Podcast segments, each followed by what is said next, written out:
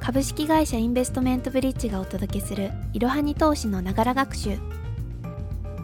こんにちは。水信玄餅を食べに山梨に行ってきたインターン生の清水です。本日はいろはに投資の記事紹介です。ご紹介する記事は8月26日に公開された株価。アップルの株は買い配当金やチャート買い方を分かりやすく解説という記事です。まずは本記事の結論3点です。1アップルはサービス部門が好調で成長している。2アップルは株主還元も積極的で GAFAM で比べても優れた業績を誇っている。3アップル株を買うならネット証券である SBI 証券楽天証券がおすすめ。パソコンの Mac やスマートフォンの iPhone で有名なアメリカ大手 IT 企業のアップル。ブランド力の高さや収益力の強さから投資家からも人気を集めている有料企業です。近年では Apple Watch や AirPods などウェアラブルデバイスの売り上げも拡大しています。今回はそんな Apple 社の株を購入するべきか今後の予想や日本からの買い方をご紹介します。ではまず Apple 株の基本情報から見ていきましょう。Apple という名前はほとんどの人が知っているかと思いますが iPhone や Mac だけの会社ではありません。まずは企業概要から見ていきましょう。会社名は Apple Inc 銘柄名は AAPL 株式市場はナスダックで株価は167.53米ドル。およそ22,866円です。配当利回りは0.55%主な事業内容はスマートフォン、パソコン、ウェアラブルアクセサリーの設計、製造、販売。また蒸気に関連するソフトウェアの開発。そして App Store や Apple TV などの提供です。アップルはアメリカを代表する IT 企業で GAFA と呼ばれるアメリカ人気株の一つです。GAFA とは Google、Amazon、Facebook、Apple の頭文字を取った造語ですね。現在ではマイクロソフトも加わって GAFAM と呼ばれることもあります。では次に Apple の事業内容について見ていきましょう。Apple の事業はプロダクト部門とサービス部門の2つに分けることができます。プロダクト部門では iPhone、iPad、MacBook、ウェアラブルデバイス、Apple TV シリーズ、AirPods や AirTag などそれ以外の Apple 製品などの開発・販売を行っています。サービス部門では Apple Music、Apple TV、iCloud、App Store などに代表される様々なサービスを提供しています。Apple の製品は独自の OS でデバイス間の親和性がとても高くリピート率が上がったり Apple 信者と言われる熱狂的なファンもいます。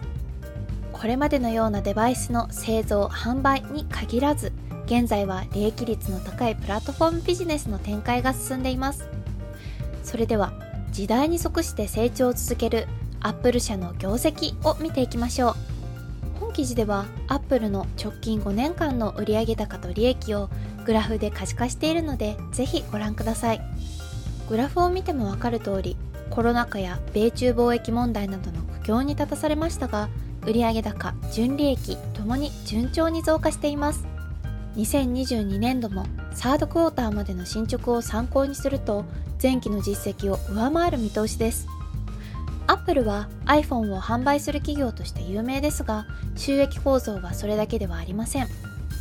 iPhone の売り上げは全体の半分を占めており Mac や iPad などのその他のデバイスの売り上げは全体の4分の1を占めています。残りはサービス事業が占めており同事業の割合は増加傾向にあります。米 JP モルガンの予想では Apple Music の売上高は25年までに約70億ドルを達成すると見込まれていますよ。では Apple が好調なことは分かったところで GAFAM と比べてみましょう。こちらも記事の方ではグラフで可視化してあるのでどうぞご覧ください。Apple は Amazon に次ぐ売上高を誇りながら高い成長率を維持しています。なお最近ではビッグ8ガーファムとテスラ、ネットフリックス、NVIDIA に注目が高まっています。では次にアップル株の買い方と売り方についてです。アップル株のような米国株を購入するのにアメリカの証券会社を利用する必要はありません。日本の大手ネット証券会社であれば大体米国株の取り扱いをしているので口座を開設すれば売買できます。証券会社によって取り扱い銘柄が異なるのでよく比較検討しましょう。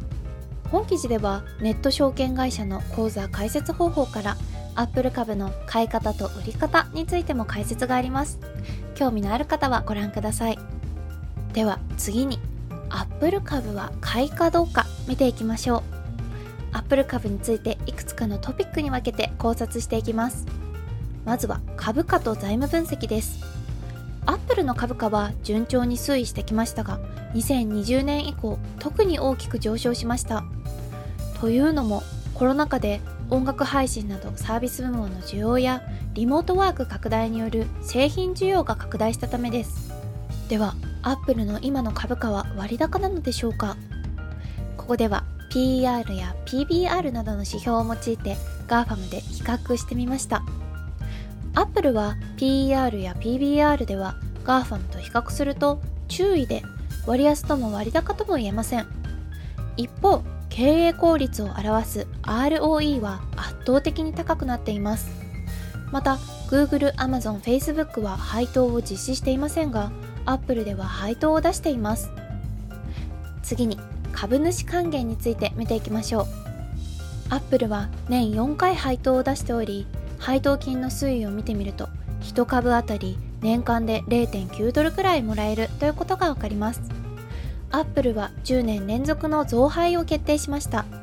配当利回りは減少傾向にありますがこれは株価が増配率以上に上昇しているためです。2022年8月18日時点では配当利回りが0.53%配当成功は15.4%となっています。配当利回り配当成功ともに減少傾向にあり決して高い水準とは言えません。これは米国企業の配当成功の平均が30%から40%程度だからです。ですが裏を返すとアップルはさらなる成長に向けて利益を再投資していると考えられます。またアップルの株主優待はありません。米国企業は基本的に株主優待を行っていないのですがその代わり年4回など配当回数が多く配当利回りが高くなる傾向があります。では今後のアップルの株価はどうなるのでしょうか？どこまで上がっていくのでしょうか？これまでアップル株は過去10年間で8倍ほど値上がりしていて大きなリターンを享受した投資家も多いです。ですが今から買っても遅くないか？これから値下がりしないか？と気になる人も多いですよね。結論を先に言えばアップルの株価は調整局面でありながらも今後さらに値上がりする可能性はあります。過去の株価推移からも今後の高値は170から200ドル程度が目処と考えられるでしょう。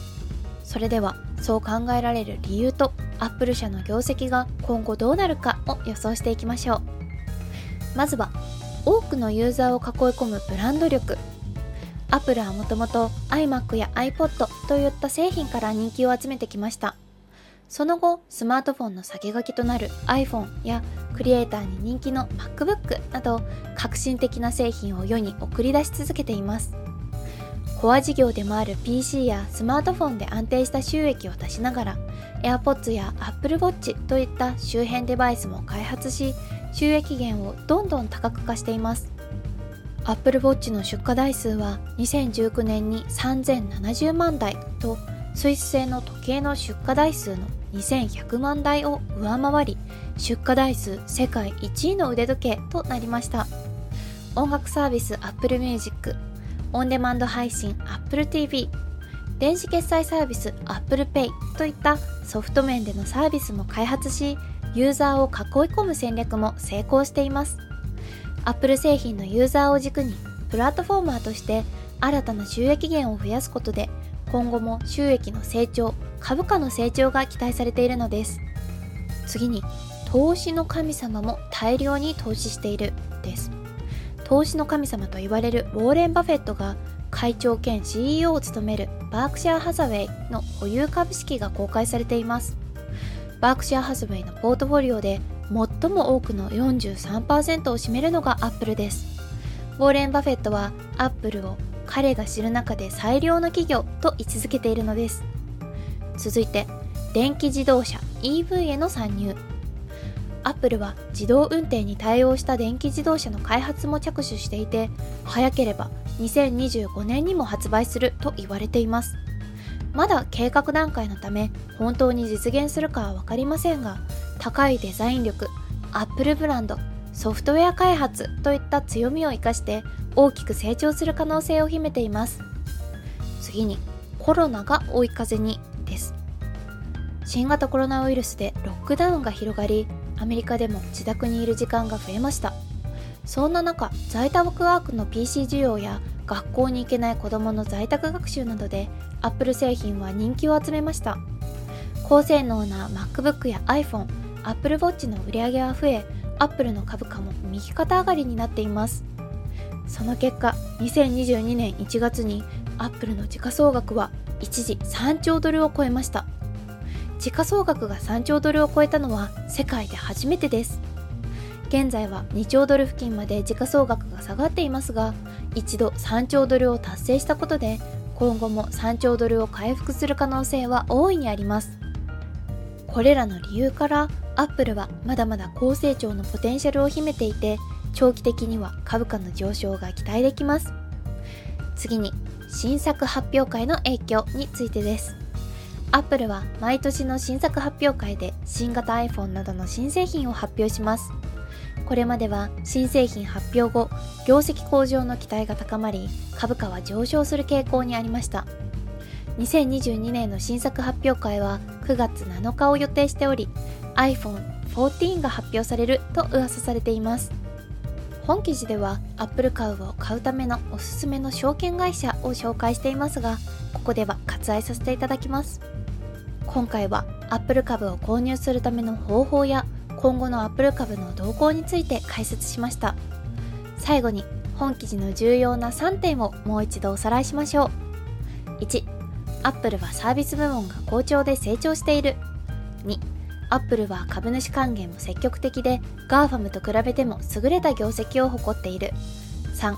アップル株を買うならネット証券である SBI 証券や楽天証券がおすすめ。アップル株は利上げやインフレの影響で株価の調整が続いていますが今後も成長可能性の高い有料企業です。EV への参入や新製品の発売など今後も株価上昇のイベントは盛りだくさんです。いつでも投資ができるように今のうちに証券口座を作っておきましょ